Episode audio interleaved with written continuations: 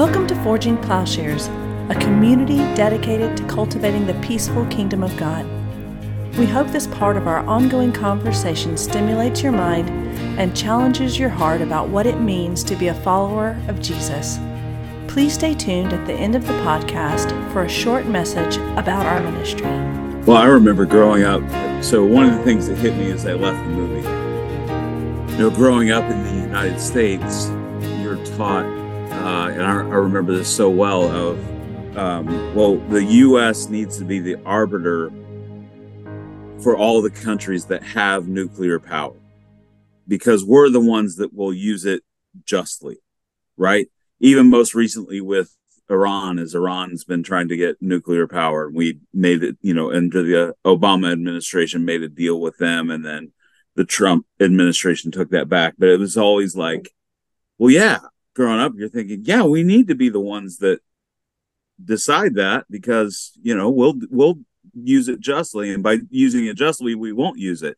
And as I'm sitting in there in the movie, it really clicked for the first time of like, wait, there's only one country ever that has used this against an enemy, and it's us. And we did it twice. So, what makes us sort of the holy and righteous ones to make this decision on who gets to use it? And then it hit me again as I was watching that Children of Nagasaki uh, film where the grandmother comes back to tell the children that their mother has died. And she said well i saw her and her skin had melted off of her. And then they're going to the cathedral the grandmother and the son, the oldest son and they're gathering up her bones to put her in a can to bury her and it's like how this isn't a weapon of righteousness. This is a weapon of evil and of terror of destruction. And you know how how can it be anything but that? And we're the ones that unleashed it twice. My my one hope i you know i think we all like this guy. You know what his great love is is the to ride his horse in the new mexico wilderness. Yeah. I've done that yeah but of course what that meant for me and i kept thinking there has to be something redemptive in the fact that this is the thing that he really loves. You know, they've got they keep they call it a ranch. It has no electricity, no toilet, no running water. It's just a, a hut, you know, a little cabin with an outhouse. And they're they didn't even have beds a lot of the times. Oh, is that right? Yeah. Yeah. The they talked about uh, uh, Frank, his brother, talked about you know they would have friends there and it would they just sleep on the floor. So it was rough. I mean and i keep i kept thinking oh you know he he loves the wilderness. He loves horseback riding. And then at some point he says you know i've always wanted to bring to, together two things my love of new mexico and my scientific research well irony of ironies this place that he loves becomes the site of the Trinity test. And of course, it's right near Santa Fe. Santa Fe, named after St. Francis. And the people of New Mexico are still suffering. This, we never hear about this. The radioactive fallout, you know, they didn't know what, they, none of them were given warning, none of them were evacuated. And the fallout was they, they were literally being hit by the uh, the radioactive fallout. And these people are suffering for generations and have tried to you know what oppenheimer uh, ends up doing is in a sense destroying the place that he loves. And that's, that's right. The, remember he says almost prophetically i have become death the destroyer of all worlds so even that world that he loved and, and by the way, that same beautiful nature is in Japan. What is it about this enigma of a man that he wants to combine the thing that he loves with destruction? I just watched a documentary. You know, after the war, the Americans are conducting all these tests and they send Navy personnel out to experience why I don't know. But among those that they sent out are British forces. British soldiers, you know, these guys are all in their 80s and 90s now, are describing that they were exposed on board ships to these nuclear tests and they were told to put their hands in front of their face. You could literally, it was like a, you were looking at an x ray, you could see all your bones. And then these guys are, you know, they be, turn out they're sterile. One of them describes having a daughter who didn't, you know, she lived, she lived to be about 11, but suddenly she got a big hump on her back and they had to, she, she was, her body was just covered with hair. In other words, the deformities in Japan, you know, people are still dying of the bombs in Hiroshima and Nagasaki. Every year they increase the toll. But so too in New Mexico and beyond New Mexico. In other words, we don't know actually. Nuclear fallout drifted over a large radius of the United States. You know, the, the destruction is literally untraceable you got to wonder about the cancer rates and everything. You know, who who knows what has happened? Uh, but even what we do know is just horrific. Yeah. Can we say that this uh, World War II is really the beginning of the military industrial complex that, you know, Eisenhower, who spoke out against the bomb, and then, you know, as he's leaving office as president, speaks out against the military industrial complex and talks about that it's going to you know, essentially destroy America. This idea, which in my opinion is also what ends up killing Kennedy, his trying to dismantle part of the military industrial complex. But could we say that that really starts with World War II and the buildup for World War II? That now it's to Matt's point, well, this is a part of the capitalistic machine now. Yeah, yeah, absolutely you know, that's the thing. When we say military industrial complex, what are we really saying with that? I think that what we're for sure saying is power and money, right? So it's kind of like a complicated way to say uh, who has the power and who has the money you know it, maybe it's just too cynical you know maybe there were you know and we can't ignore you know the moral force that's also at work with what's happening with Hitler and his, what he's doing to the Jews. And it's easy to sort of simplify, oversimplify this thing. But the fact is, is that you have a madman who is trying to take over the world, who is committing genocide, killing, you know, uh, handicapped people, anybody who's not uh, Aryan, homosexuals. It's so kind of almost insidious how there is like a good right? Anybody could you know you always get that that sort of pushback when we even when we talk about the gospel of peace and stuff like that. This is like a critical thing that people always bring up. They say well what about hitler? You mm-hmm. know? And i do you know and david bentley hart complicates it even more by saying that at what point does when you look at all the sort of the goods right? Truth goodness justice all these different things that at what point does it become unjust to not do something you know to stop to stop this madman from murdering butchering families and taking over the world and uh you know annihilating people and things like this? So there's that but what my point is though is that there's a really complicated sort of moral good at work there too right? That it's like well what else are we supposed to do that's what the people would say now that doesn't answer the problem about the atomic bombs it's more about the question of just the war itself and you know the profiteers who who make billions and billions of dollars, you know. Uh, Niels Bohr is having that co- conversation with Oppenheimer, who, you know, Niels Bohr doesn't want to be a part of it either, but he talks, Oppenheimer's telling him that, you know, it's essentially built. And uh, I think the understanding that a lot of those guys had was the bomb will end future wars. Because Niels Bohr says something like, is it big enough to end all wars? But well, of course, what we know is it increased. Mm. You know, it maybe it ended at least from what we've seen. I think David French pointed this out uh, as well that it ended major world wars on that sort of scale. Mm. But the proxy wars, right? Korea, Vietnam, Cambodia. Yeah all of these increase significantly. And again, you have to look at the politics of all that, right? What's going on there?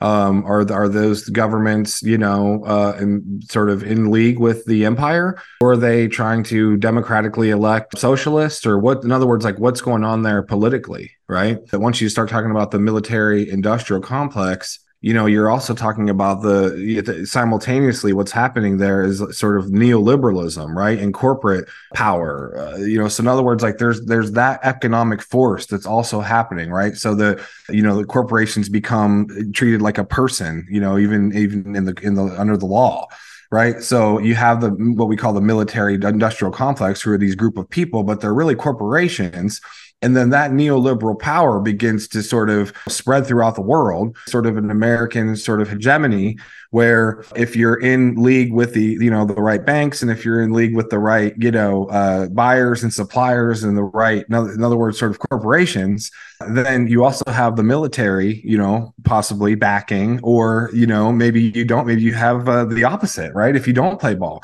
But in other words what i'm getting at is that there's a huge economic mammon right? There's a god there's a god of, of war here. There's a god of man there's there's spiritual forces at work here um, that are sort of coalescing in conjunction with uh, war, terror, imperialism, neoliberalism, that basically just becomes like a centralized uh, corporate sort of power all over the world, and the willingness to crush any type of dissent. I think that that really was a big part of what was happening there. Even maybe with Oppenheimer, he might have said like, "Hey, I want to be a part of this thing."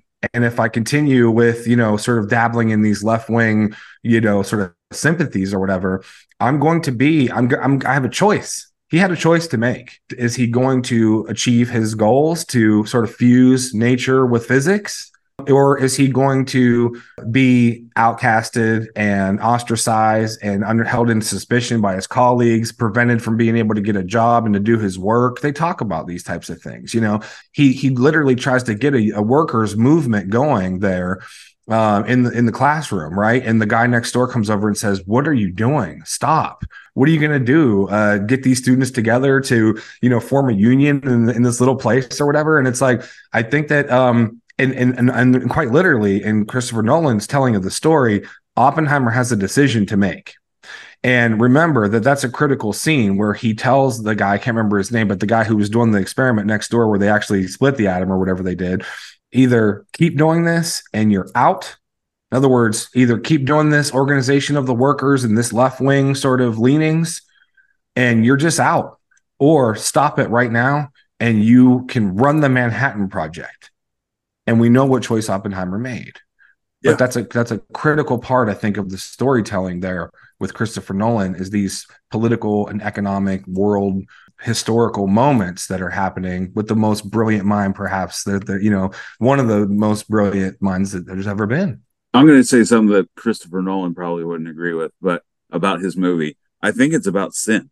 Like I know Nolan says it's a horror movie, but I think it's the destructive nature of sin because on multiple levels. You have the destructive nature of what happens to Jean, his mistress, that as he's not with her and he's with his wife Kitty, and then she ends up committing suicide. You have the destructive nature of obviously the sin that leads to the destruction of, of the world. And you have an amazing line that I think has been overlooked in a lot of the reviews that I've seen where they they're saying that Nolan's trying to lionize Oppenheimer. And I don't think that's what he's trying to do. Because Kitty her last line is because she's talking about why aren't you fighting back in this meeting? Why aren't you, you know, giving more and defending yourself? And she says, Do you think if you let them tar and feather you, that the world will forgive you? And again, I think that's part of the torment that is going on in Oppenheimer. And then you have the amazing scene with um, Strauss where Strauss is talking about how uh, Oppenheimer turned all the scientists against him, starting with Einstein, and he's recounting the conversation between Oppenheimer and Einstein. And uh, the the guy that's his younger sort of attorney there says, "What if they were talking about something much more important than you?" Right? But again, you have that, that sin, isn't it? Right? That that's that sinful part of us um, that wants to make everything about us. And Oppenheimer wanted to make everything about him. He wanted to be the most important person in the world. And then bureaucracy destroys all of that for him. But yeah, I think Nolan's movie it can be viewed in that lens that it's about the destructive nature of sin. And then of course the mostly hiroshima and nagasaki. And there's that amazing scene where he's in the um, school auditorium where they're chanting his name. And i just you know the, we haven't mentioned that he doesn't actually show the destruction of hiroshima and nagasaki which some people are calling him out for that. But i think it actually works even more powerfully in that you don't see it. And it's up to your imagination in a way because obviously you can look up the images and there you can you can see the images. But the way you know the the room is shaking as they're saying his name and then he is sort of losing it and then he sees the woman's face sort of coming off and he steps into the body that's been turned into ash and all of that. Again talking about the destructive power of sin. So I don't know that Nolan would agree with it, but that's my. No, I think that, yeah, I think that, I don't think that he would disagree with that. Robert Oppenheimer would agree with you. He mm-hmm. says, we scientists have committed a sin. Mm. He himself comes to, to recognize that. Now, I think your description of sin is probably a much more in depth and profound understanding of sin than that which Oppenheimer had. In other words, I don't think he could trace himself. I don't think he had the capacity to see the forces that had brought him to this place, as you described it, Matt, in which evil is called good. The other thing Christopher Nolan points out that scene and the woman, the young woman, that's his daughter. Mm. That's Christopher wow. Nolan's daughter. Wow. And think about that. that that's his daughter. Yeah, that's crazy. That's, that's a crazy um it kind of reminds me of like Mel Gibson like being like the hand that's pounding the cro- the, the nail into Christ's hand or whatever. It's mm-hmm. like it puts you it, it like right. it puts him kind of like in the uh as like the you know like the victim his da- his daughter is like the victim of this thing. It's like it's a horrifying yeah. horror. That's why I said like when I walked out of the theater, I was like, I gotta like tell Margaret I love her, you know? Yeah. Um uh, I saw him interviewed and he said, Well, why'd you do your daughter? And at first he kind of you know joked, said, Well, she's on summer vacation, I didn't have to pay her. Mm-hmm. Uh, Mm-hmm. Right. and, but what then, was his real answer? Well, then yeah. he got into it, and here's the most precious thing mm. to, to me. You know, I think it did have meaning for him. Uh, yeah, I I, we're talking about a. I think that Christopher Nolan is like an artistic genius, right? I mean, yeah. you you would have. I mean, he remember he wrote the screenplay.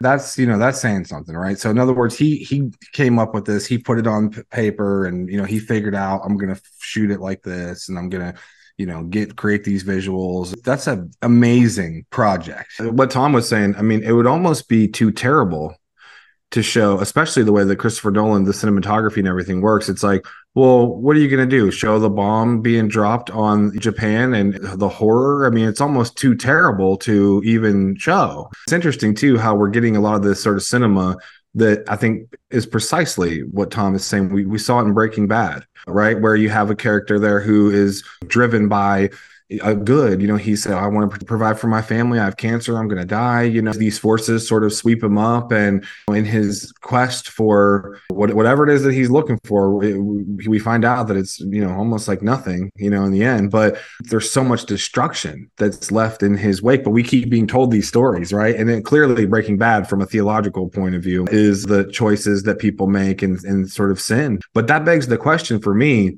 And I don't know that I have an answer is there redemption in Christopher Nolan's Oppenheimer? I don't think so. And I think that's why the movie is so disturbing. As I've watched it and I've thought about it and I've dug into it, the movie is without redemption. Everything that should, that we would think would be redemptive, turns out to just be a reinforcement of the powers of evil. But Tom, yeah. you, you may have a different no, I completely agree. I mean, no, the last scene of the movie. So you have Kitty's line to him, and then you have the discussion of Strauss and what happens between Einstein and Oppenheimer. And the last scene of the movie is the water is falling down on Oppenheimer, which Nolan had used the the water like when they're talking about the hydrogen bomb and they're in that little meeting where they keep moving the plant back and forth and there's a map and that map is covered with water and like ripples. And i think it's he's trying to show the ripple effect of all of this. And so then the last scene is oppenheimer telling einstein you know essentially you know i, I can't remember the exact quote but essentially he's saying i think we did destroy the world. And that's it. Like that's, that's the end of the movie. That's the end of the movie credit know, so well his wife what is his wife um she acts like she asks like this awesome question she poses. Like it's like she, she asked something about forgiveness. Talking, yeah, that's the one I was talking about. Okay. She says, Did you think that if you let them tar and feather you, that the world would forgive you? Hmm. And Oppenheimer says, Well, we'll see. Apparently, Christopher Nolan is leaving that as an open question. And so here's where the rubber meets the road for us as Christians. The answer has to be yes. We have to, that's the thing. Yeah. We have this this unforgivable crime against humanity yeah that Christ forgives him, that Christ loves Oppenheimer and died for Oppenheimer and for all the people who were involved Truman, all the bureaucrats, all the middle managers, all the mediocre, you know, sort of uh, maybe they're bloodthirsty, maybe they're Satanists, maybe they're whatever, all the children in Japan. Christ loves them, died for them, forgives them from the cross. You know, this is what I was kept on saying to you guys when we were texting is that actually this was an attack upon Christ himself. You know, if you if you take Christian anthropology seriously, that Jesus talks about when I was sick, you visited me. It was me that you were visiting. The same must be true for evil, right? And he makes that point in that, you know, in the judgment in Matthew 25, where it's like, well, when you drop the atomic bomb, it was me. It was me that you dropped the bomb on, right?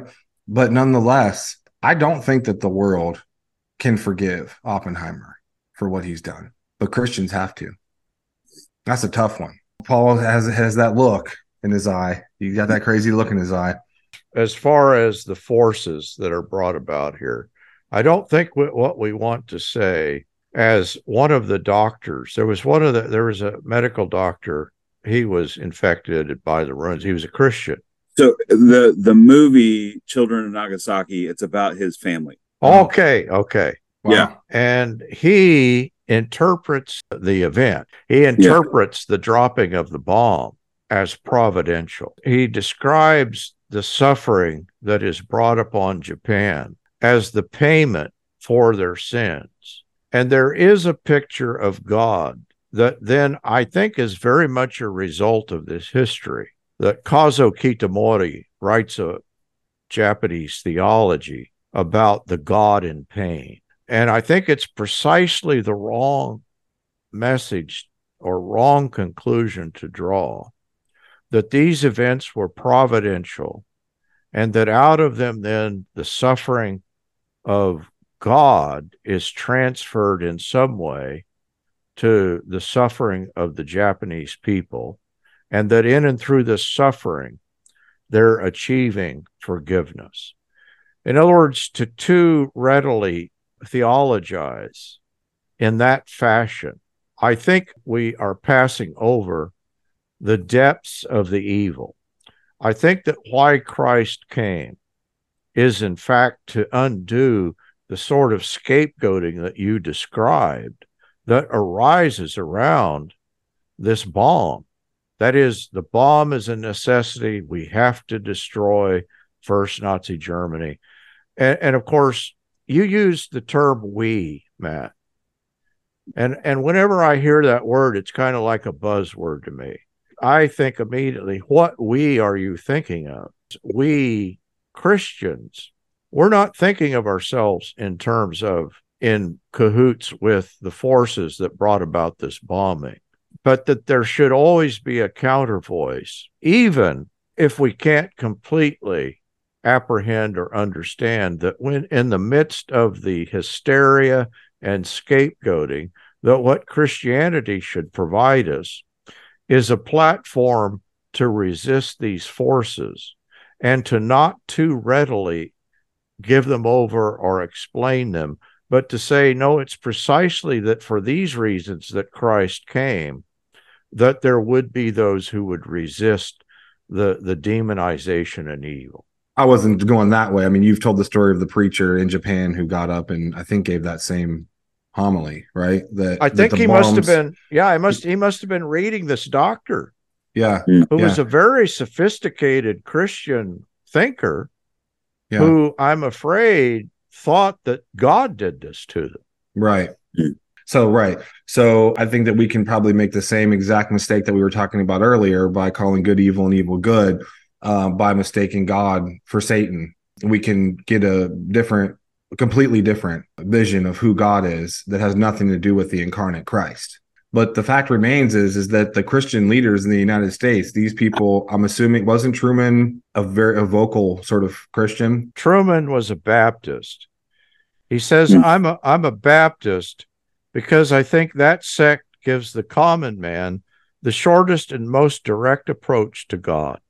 It's interesting that uh, so Truman is a Baptist, and then Eisenhower, who we've already talked about, you know, was against the the bomb, and is against the not that um, Eisenhower wasn't perfect either, but was against sort of the military industrial complex. Mhm. Grew up Mennonite. Hmm.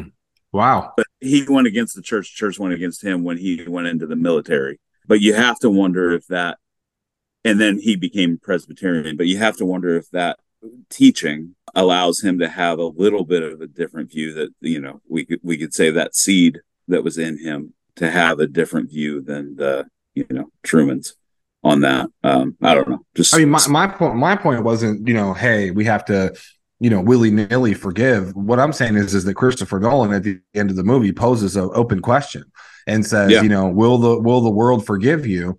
And you know, you, you think that because you know they crucify, right? In other words, like there's a almost a Christological sort of comparison there, or whatever, right? Like you think that just because they, you know, were willing to be crucified and tarred and feathered, the you know the world will forgive you. You know, it's like, well, let's see if they do. Uh, who am I to, to say that you know I'm not Japanese?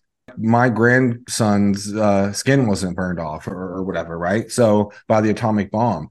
But what I am saying though is the harder thing, and that is is if these people are claiming to be Christians, which they are, this is a satanic demonic force that's been unleashed that could literally destroy the entire world as we know it. And you know the the image of god you know to be completely obliterated or whatever off the face of the earth that's not christianity goes without saying right? But you know but as christians to me though is phenomenal and which is un- unbelievable though is that i think that christ in my understanding has forgiven sin and he has forgiven uh, and died for the Oppenheimers of the world, the Trumans, the Hitlers of the world, the everybody's of the world. It's not that I'm disagreeing with you. It's just that my forgiveness or lack of forgiveness has nothing to do with these events. That's not that's not necessarily true because you could be swept up into the same force. it- it- let's say if you don't forgive, and you're just like those, I- I know, got those no- bastards. In other words, forgiveness doesn't seem to be the main issue here. Well, I mean, it's how Christopher Nolan ends the film. Rather, I think that the exposure of the evil, we don't just forgive the evil and forget about it, right? Say, oh, yeah, I forgive them. That's enough. In other words, I, I'm quite happy to, yeah, forgiveness is a, is a thing that we need to grant to people and recognize that each of these human beings were cogs in a machine that they seem to have very little control over. And I think it, it may be not so important that I say, Oh, I forgive you, Robert Oppenheimer, but rather that we are able to put our finger upon the, as you were describing it, the demonic forces that are at work in a kind of sweeping, enigmatic, unrecognizable form that shows itself in the destruction unleashed by the atomic weapons. that's what he allows us to sit in at the end of the movie as he Oppenheimer's last line and the last line of the movie about well we have I'm afraid we have destroyed the world. Maybe Nolan's point, and if not his point, maybe it should be is what are we going to do when we're faced with that kind of choice of whether to commit that kind of evil or not. Right. That just Yeah. goes back to my earlier question about redemption. It's like, is there any redemption in the movie or is it just pure nihilism? Does Christopher Nolan just leave us with a pure sort of nihilism of like, well, the world's been destroyed. It's it's you know, it's going to happen. Oppenheimer really has become the destroyer of all worlds. Or as Christians, do we believe that that's not true because Jesus Christ is Lord? Uh, this may sound funny. I think there's something almost redemptive in being able to name the nihilism. Yeah. yeah. Words, to be able to say, oh, this is dark. This mm-hmm. is, and, and to yes. be able to name that thing. And if there's redemption, that's where it is. Yeah. No, that's good. Yeah. Yeah. yeah. That's an important point, right? Because that goes back to our whole conversation about being able to identify, to say, wait a second, let's take a step back here. This is evil. We're talking mm-hmm. about murder. You know, we're talking about in a flash annihilating th- hundreds of thousands of people or whatever. Someone's got to have, you know, it's like Dr. King said, you know, he was driving on the highway with his brother one day and it was at night and it was real dark and all these yeah. like you know these cars are coming at him with their brights on the guy that's driving is like these these people are ridiculous you know and i'm going to put my brights on and i'm going to keep my brights on and i'm going to show them or whatever and dr king says oh no he said somebody on this highway has to have the sense to turn mm. off their bright it's it seems like a funny thing but it's like that that is the point right? Is that someone has to have the sense to say wait a minute. Maybe these structures that we have created that are just all about the acquisition of wealth and that are grounded in greed and grounded in power and exploitation and murder and terror. Maybe these things are evil. And by the way, what we mean by forgiveness is repentance, you know, that the two are in, in, inextricably linked. Maybe we need to rethink. I mean, isn't that what Christopher Nolan is saying? It's like, guys, we really could become the destroyer of all worlds. And that, like Dostoevsky said, that we're all responsible for one another. It's like, I am Oppenheimer, you know, and so are you. We all can be caught up into this thing. So we have to be able to, even as brilliant as Oppenheimer is or was, to take a step back, you know, I think in the light of the gospel and to be able to name these evils and to say, I repent. I, am not going to participate in this. I, I don't care if I don't get a job. I don't care if, if I don't become the most powerful, coolest, most famous person in the world or, or whatever. Like, this is wrong. And to not repeat the mistakes. And that's what I mean by forgiveness. Because if we continue down this road, clearly Christopher Nolan is saying that the world is going to be destroyed. And so, like Tom's saying, we really are left with a choice. And so that choice is, is like, okay, we can bastardize Oppenheimer and, and and you know sort of scapegoat him and we can do the whole thing to him that you know we we always do as human beings or we can make as Christians our rule of life forgiveness and love and mercy and peace and you know love of neighbor. Less than yeah. 20 after World War II during the Cuban Missile Crisis if it hadn't been been for Kennedy and Khrushchev deciding no we somebody's got to have some sense. Kennedy all of kennedy's advisors except for bobby was saying was telling him to launch. And kennedy kicked out all of his military advisors and it was just he and bobby and they decided no we need to reach out to khrushchev so they kind of back channeled to khrushchev and said you realize if we do this we end the world and so it was Kennedy and Khrushchev deciding, well, neither one of us want to be that person that ends the world. And so they ended up talking.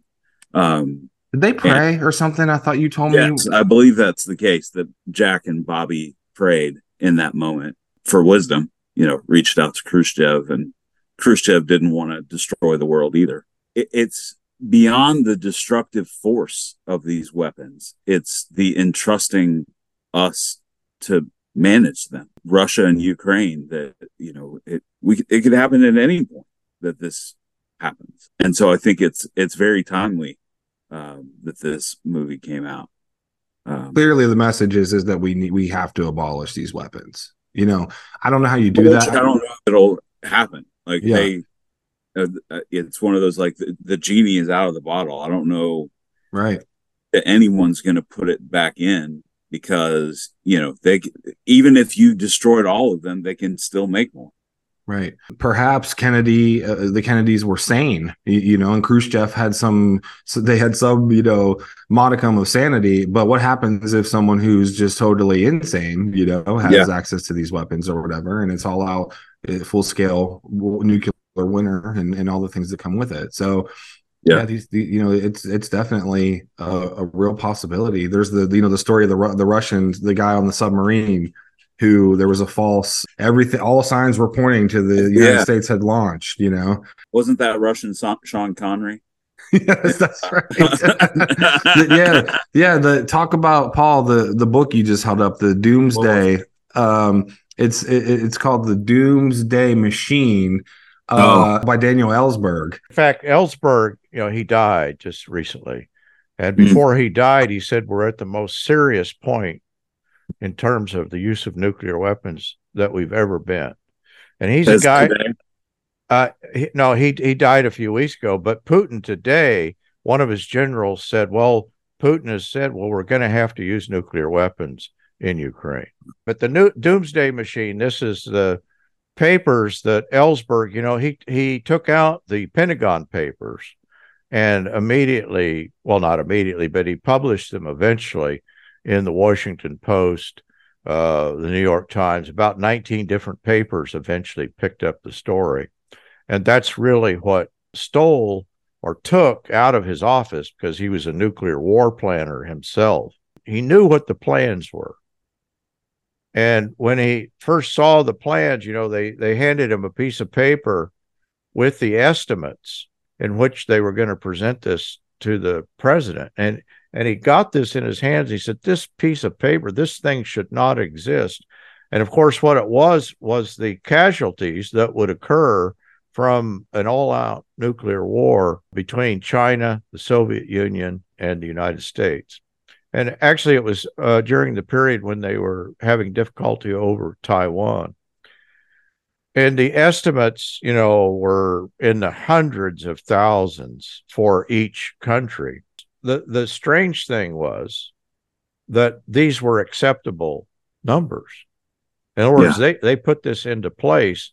They didn't mind killing hundreds of thousands. What he says he did not know, and which no one knew at this point, was that it really did mean nuclear winter, that they didn't understand the science yet, that it would have resulted in the destruction of life on Earth. That is, that once this war takes place, these are the nuclear plans of mutually assured destruction, the doomsday machine. Mm-hmm. Those plans are still in place. He said on Democracy Now, I, he, there's an interview on him that's really good, or with him that was really good, and he said he knew whenever he held that those plans in his hands that this was the most evil plan ever devised. The mutually assured destruction plan yeah the willingness. And he said that the numbers weren't even close he said that the actually nobody even knew. He, he said that they didn't even really know the real uh sort of numbers on the ground of like the people that would be killed. Uh, they had no idea. Um but paul's point is is that these plans are still in place. Yeah. So the price of winning this war is we destroy everybody. That's the mutually assured destruction in other words this is true madness. It's total insanity. What is there to be lost right? Mm-hmm. It's like you you don't want you know it's the power of the world, it's the money of the it's mammon, it's the world mm-hmm. that will be lost. That that's what's at stake for the powers, and it's almost worth. It's like well, it would be better to just destroy the world than to lose our place in the world, our power, our money. Yeah, it would just be better for everyone to be annihilated because we're the good guys so if if something happens to the good, you know, it's better that the world be just annihilated than for the good guys to lose because then the bad guys take over and you know communism reigns or, or whatever, right? So in other words, there's a logic at play that's or vice versa. or vice versa. Yeah. yeah, There's a there's a moral sort of uh, you know law that's at work. Well, it's it's chilling to even think about. Uh, there's the it's a funny scene in the movie, but if you think about it, it's not funny when uh, they're at Trinity getting ready to launch, and Oppenheimer is talking about the so they're taking wagers on whether the atmosphere actually ignites and goes away. And the general finds out about this and he says, Well, what are you what are you even talking about?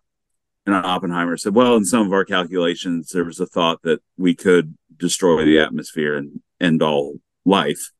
But he said, you know, it's close to zero that that won't happen. And the general, you know, says something, and Oppenheimer says, "Well, what what do you want from me?" And he goes, "Well, zero would be nice," which is a funny scene that they use in the trailer and all that. But okay, that time, those two times it didn't. What about the next time? Yeah, the next one that's even bigger than the atom bomb could one ignite the entire atmosphere and end the world? We know that because of the mutually assured destruction that one is going to result yeah, in two right. which is going to result in four you know so it's just it really is mutually assured destruction. So it's it's a perilous situation you know the only god I, I truly believe i'm to the point now i think i used to um almost sort of despair about this. You know, I used to just, I, you know, I was reading a lot of Chomsky at the time, you know, and Chomsky is, just, and I love Noam, you know, but he's basically saying that nuclear, the nuclear problem and the climate problem are just by far the the two biggest. And he, but the problem with the nuclear problem is that in an instant, you know, we could, what happened in Japan could happen here to our kids, to our wives, to our, you know,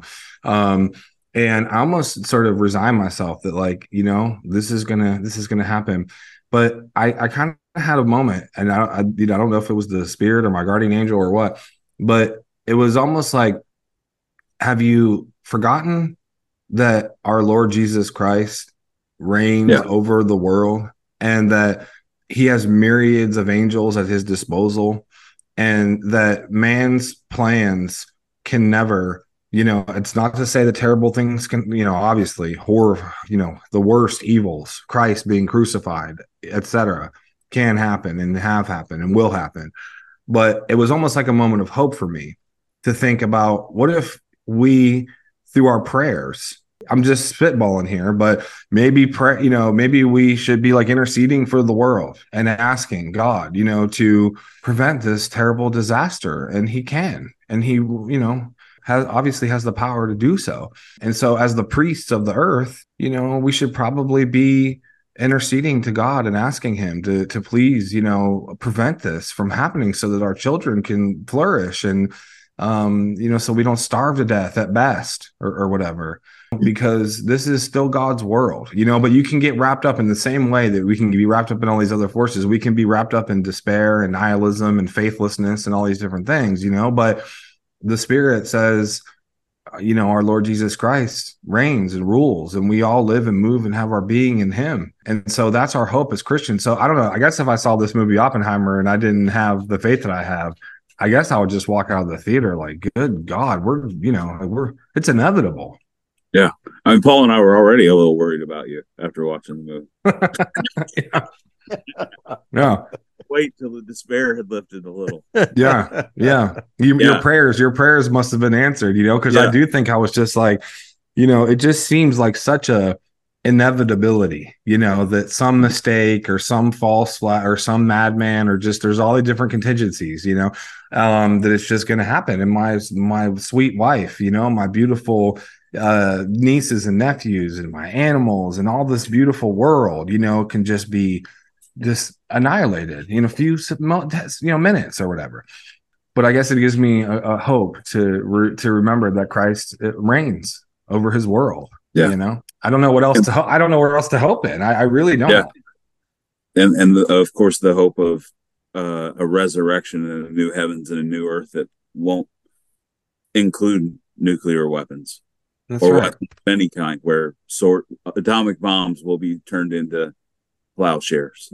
Somebody should mm. use that in a name of an organization. That's right. right. Yes. And, and, then and then a bunch of people should give a lot of money to it to support it, so we can continue having these conversations That's and putting right. out all this content. That's right. You know.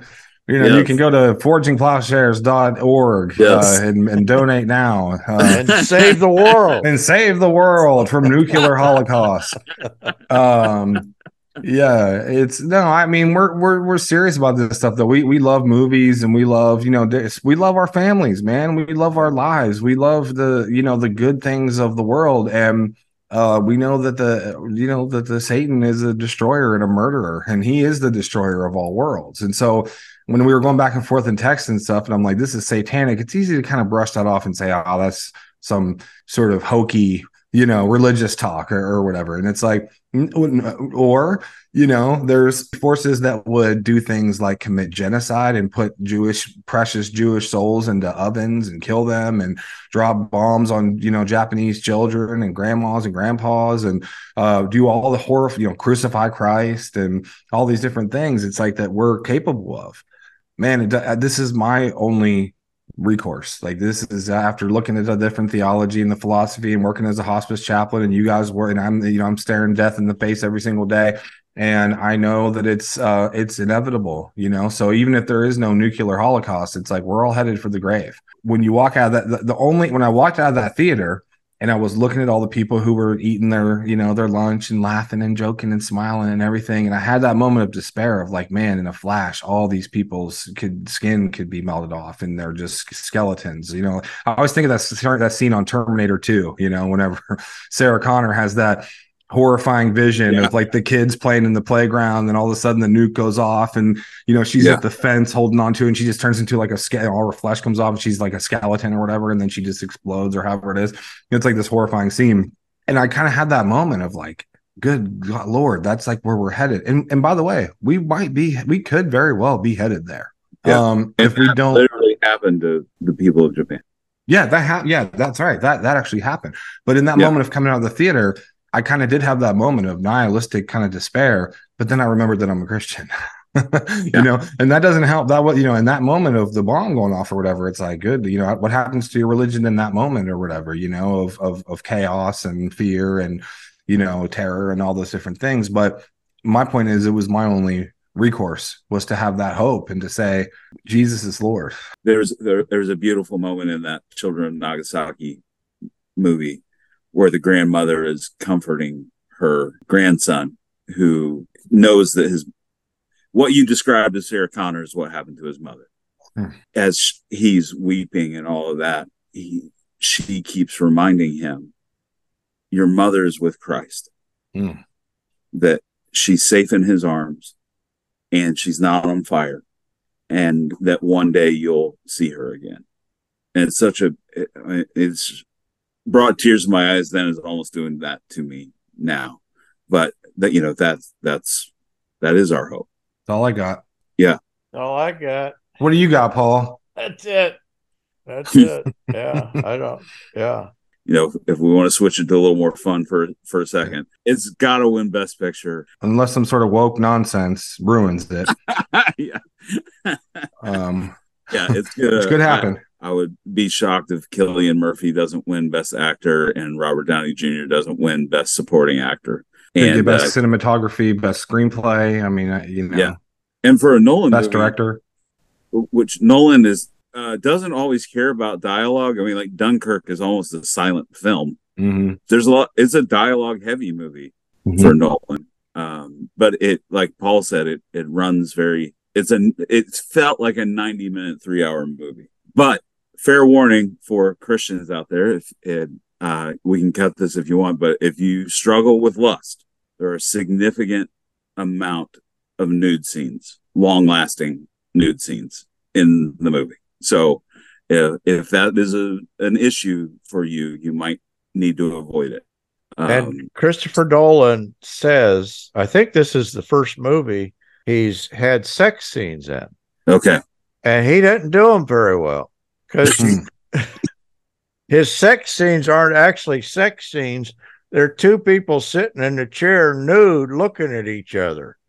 Uh, yeah. So it it and then seems... reading the Gita, which is let's. I was listening to one podcast about the movie, and uh, they were talking about her being a uh, training to be a psychiatrist, and it was a male and a female on the podcast talking about that, and the female brought it up, and the male goes, I don't remember her talking about that at all. And she goes, Well, that might be because she was naked in the scene. Yeah. Go, oh. I, remember, I remember a word that she said. Yeah. but the, the beauty of the human body was on full display. I was too cap, you know, it spoke louder than any words. Yeah. These people were all reading Freud. Yeah. Yeah. So not that it helped them any, but no. well, and she was a Jungian, I believe. Yeah, she was too. But she wanted to be a Freudian psychoanalyst. Yeah.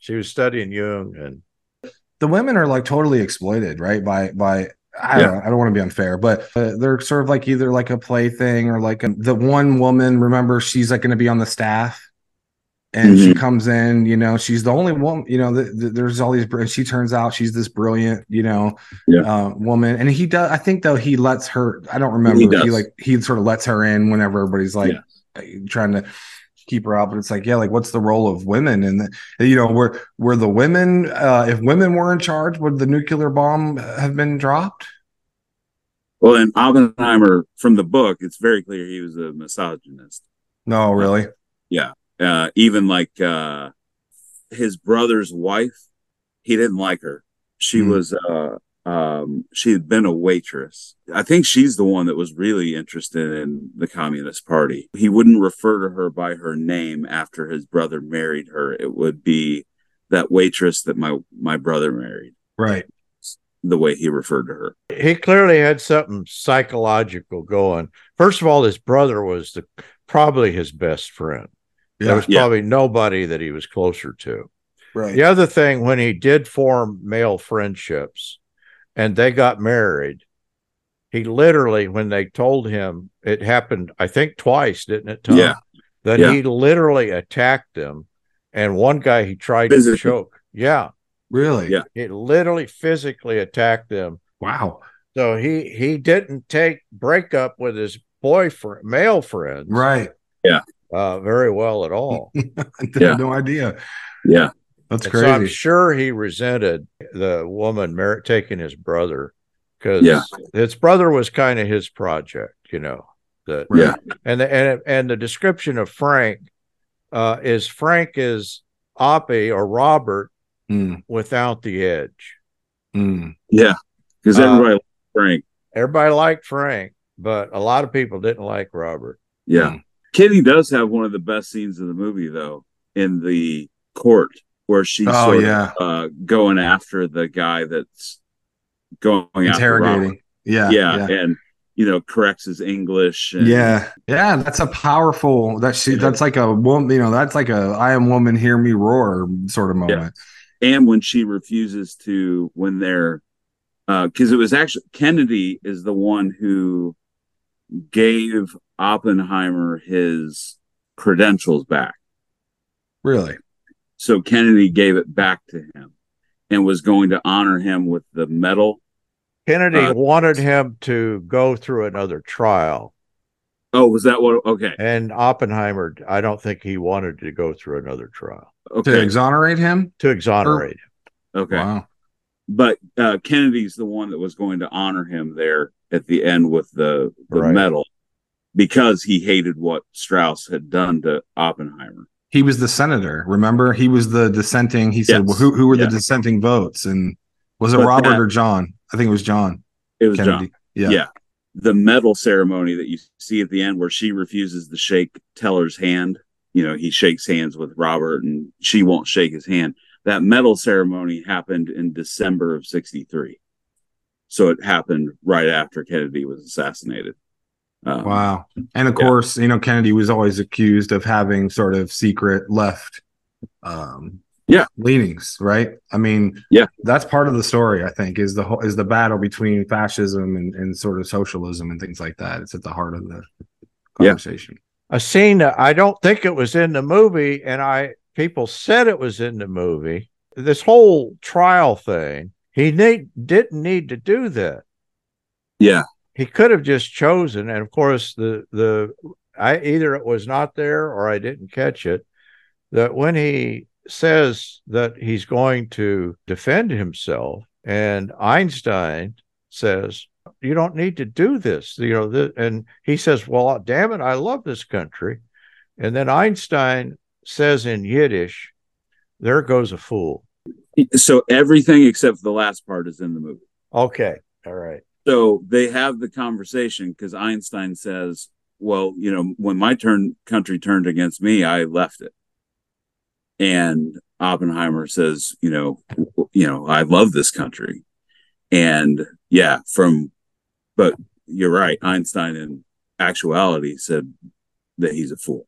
And and in a way, it's kind of incomprehensible why he subjects himself to this. You know, he wants to exonerate himself, but what Einstein saw and, and Kitty saw was this is a kangaroo court. Yeah. There, there's no way he was going to win. The thing was stacked against him. that was one that were that was like a question that I had uh, like as in the audience I was thinking like it wasn't clear to me why I'm like why is he doing this is it ego or like what is it where he's like trying to like they said like tar and feather himself or whatever he's just sitting there sort of demure you know he's he's not he's not being aggressive or whatever he's not really defending I don't know I guess I don't know as an audience member even now like what was the point Was it Kitty that threw the vase at him? yeah Yes. That said, she said, "You're a total idiot right Yeah. to do this." Yeah. Yeah. But I'm I'm still at like why like what no I'm saying not that Christopher Nolan failed I'm saying what was Oppenheimer doing Oh. Yeah. there do we know Yeah. I think he just wanted. He thought he could exonerate himself. Yeah. And even Matt Damon said uh, you know based upon the information I have now I wouldn't classify I wouldn't give him clearance But So all these uh, people- I do love that part at the end where he says, "But I wouldn't have cleared any of them right from this."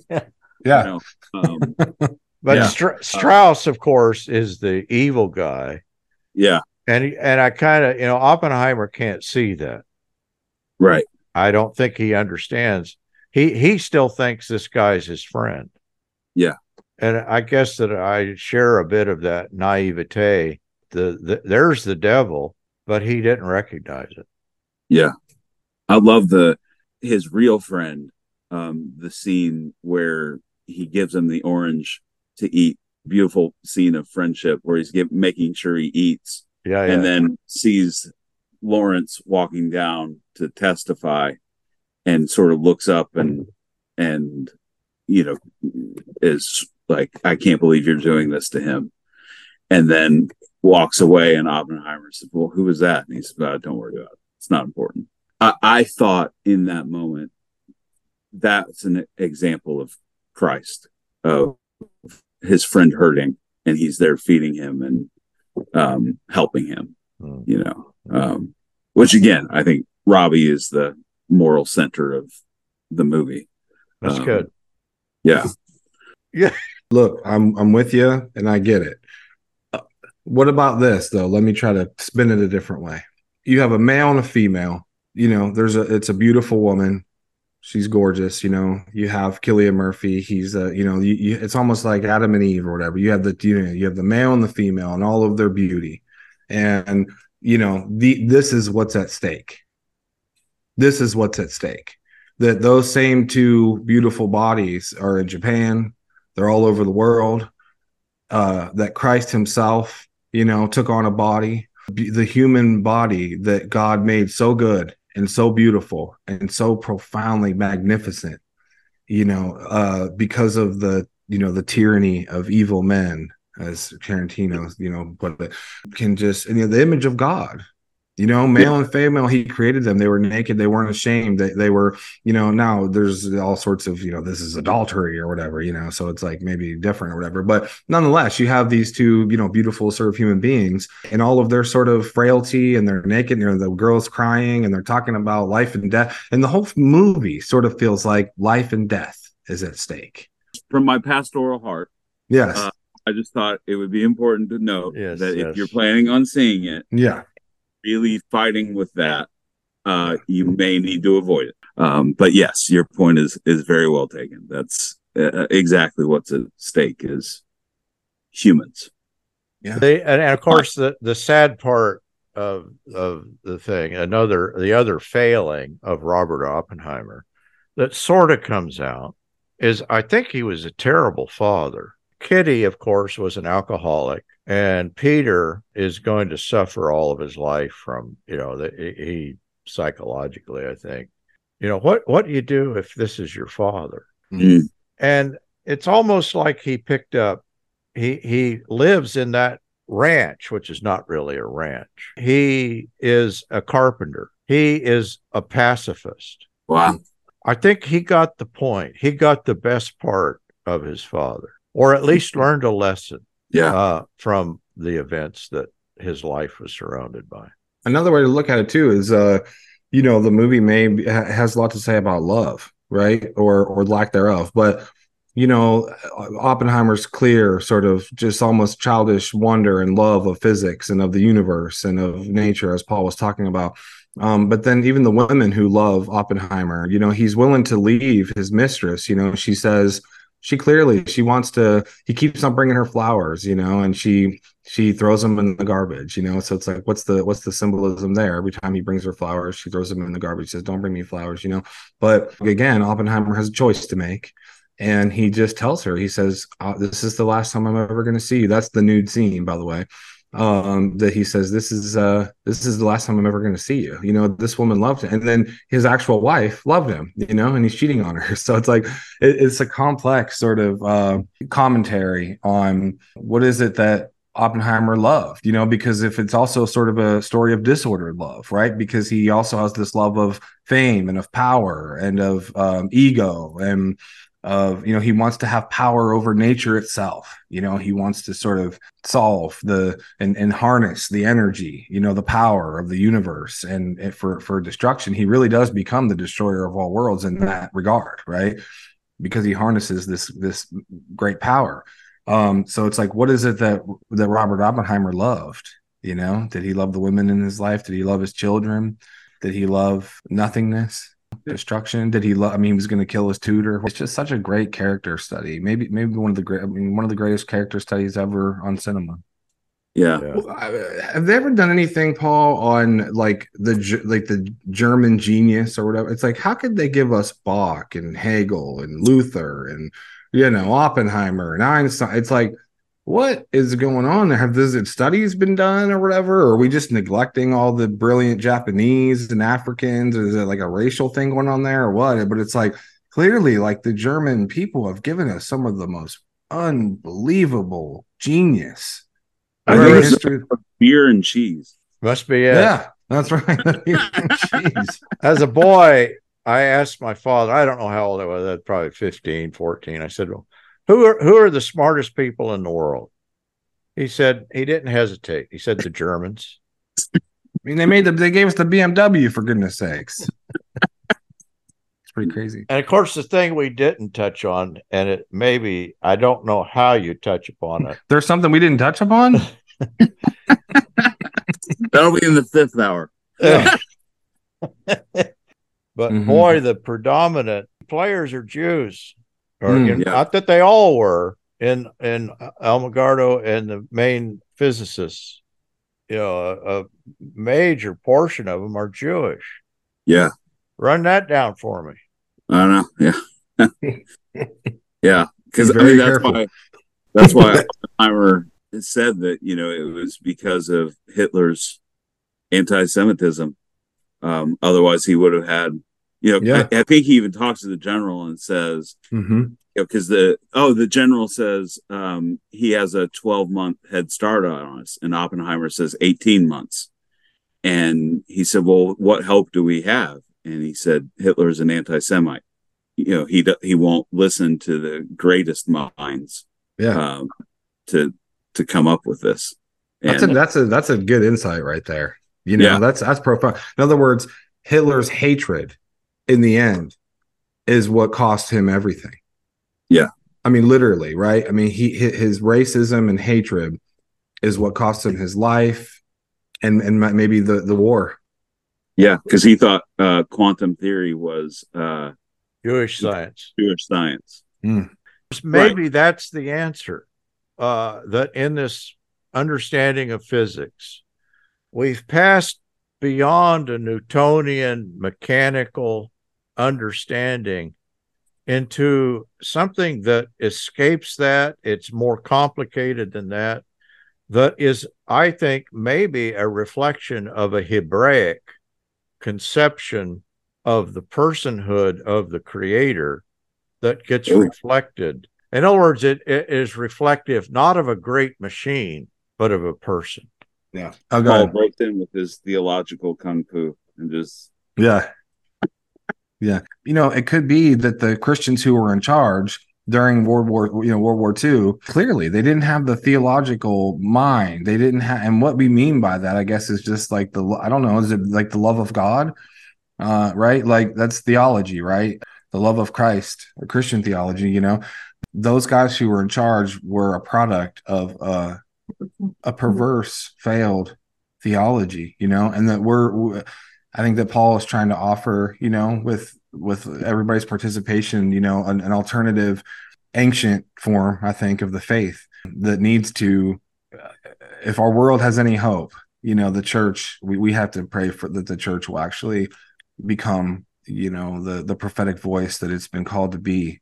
Uh, instead of participating in these systems of exploitation and violence and death and destruction and things like that. We have to be, I mean, we're just at a time in history and a time in the church where I, in my opinion, you know, for Christians, the only option is to be uh, advocates of nonviolence, advocates of peace, peacemakers, you know, lovers of uh, neighbor, people who are healers, people who are, you know, bringing up alternative solutions to difficult problems. And I'm not saying those people should be in power, you know, because it could be that they get swept up in the same way that we all do. But we should at least be able to name the evil, like Paul was saying, and say this isn't what the this isn't what our Lord Jesus Christ would ha- would would have us do. This isn't what he would do. This is not what he would call his followers, his disciples to do. Um, and he would actually be telling them to uh, resist even to the point of shedding blood or taking up their cross, like the ancient Christians did.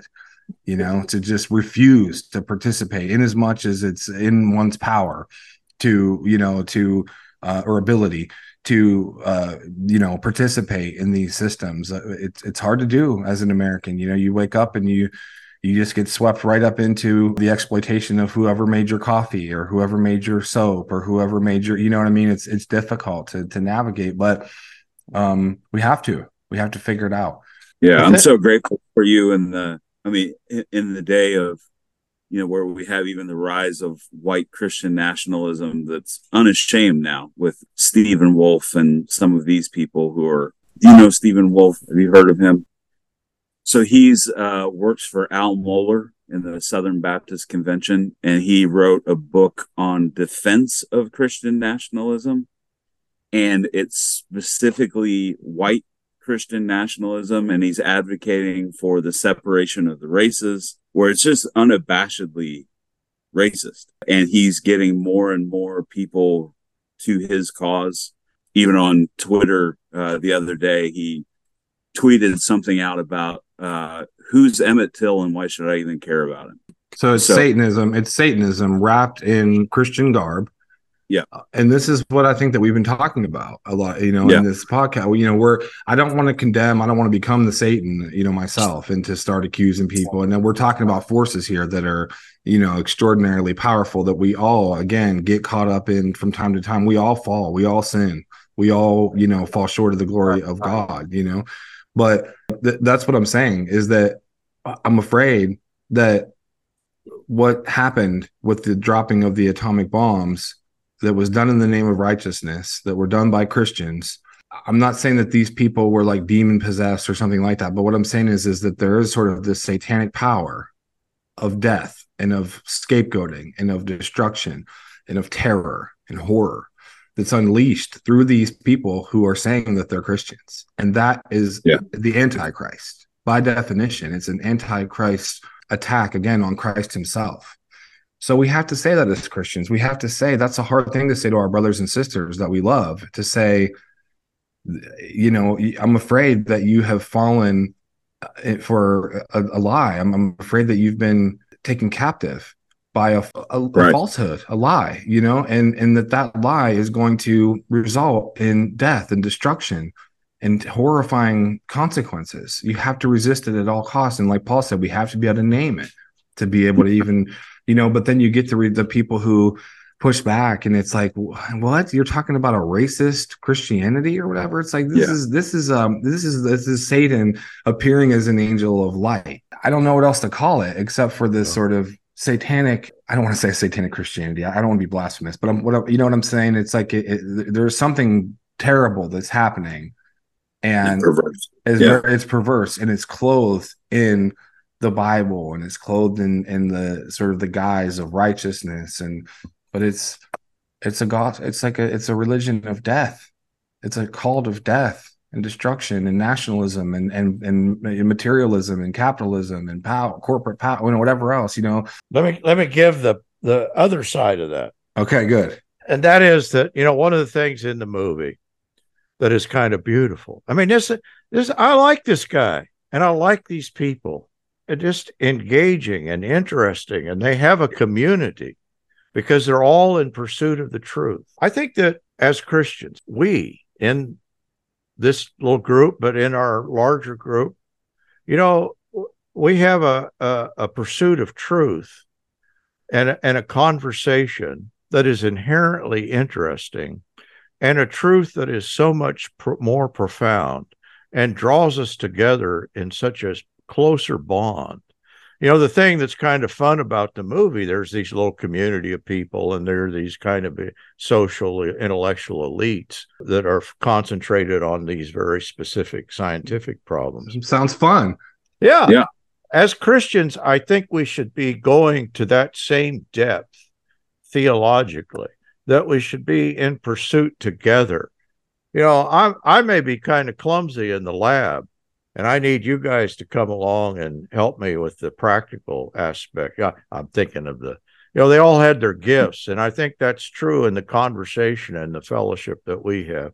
That what the the community of pursuing this final truth, it should uh, resonate with the same sort of kind of of love of other people that are in a common pursuit of a final truth that is the most interesting conversation in the world. Yeah. Um, because we could talk about we could just keep talking about this for like this con- that's what's great about this conversation. It's like it literally, I mean, literally doesn't end ever. I don't Yeah. think. I mean, Yeah. unless Isaac of Syria is right, and we're just all reduced to sort of silence and contemplate. It's in awestruck, you know, sort of. But surely there'll be some sort of communication. But Yeah. um, yeah, this is like this is the infinite. Saint Gregory of Nyssa calls it, you know, the epectasis. It's the sort of infinite spreading forth and spreading out into the infinite God. You know, it's, it's crazy. Yeah. Or we can just kill each other with nukes. It's up to you. It's up to you. It's up to the listener. Um, All right. I love you guys. Appreciate Love you too. y'all. This has Let's been great. Yeah. Let Can't me wait know. to do the next one. All right. See y'all. Good night, guys. Forging Plowshares is a community dedicated to cultivating the peaceful kingdom by providing in depth, transformative biblical and theological education and discipleship. If you have found this podcast valuable, please remember to share on social media. If you have questions about what you've heard, or if you'd like to learn more about how you can get involved with Forging Plowshares or even support this ministry financially, please visit our website, forgingplowshares.org.